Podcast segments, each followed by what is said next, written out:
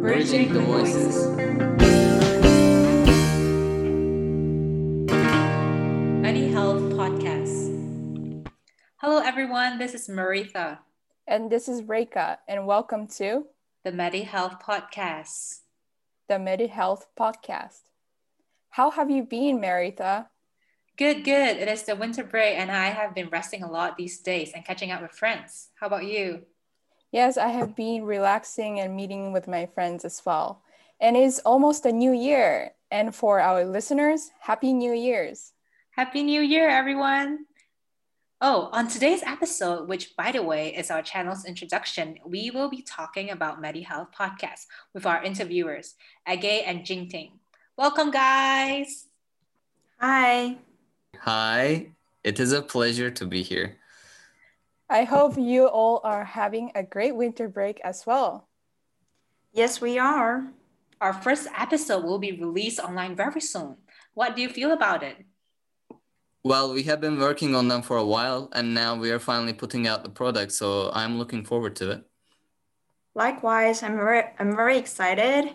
I really hope that they can be useful for people looking into pursuing a career in healthcare. Indeed, I am similarly excited.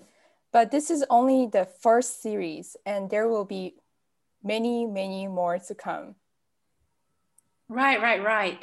There will be many episodes. But before that, Jingting mentioned a very important point about Medi Health Podcast, actually. Do you want to talk a bit about that?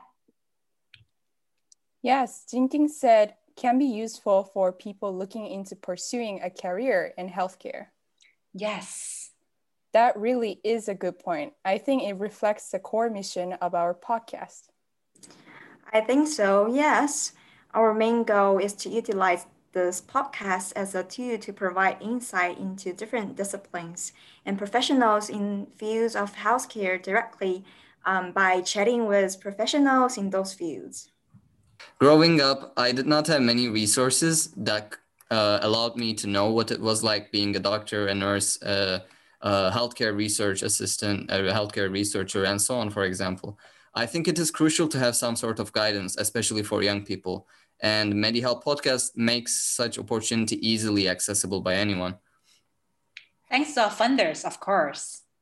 Yes, we're very thankful to Duke Kunshan University's Health Humanities Laboratory for their support.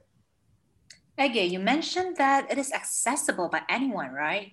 Yes, I think it is. Our podcasts can be found on our website, Spotify, Google Podcasts, and also SoundCloud. Do you think we are as global enough?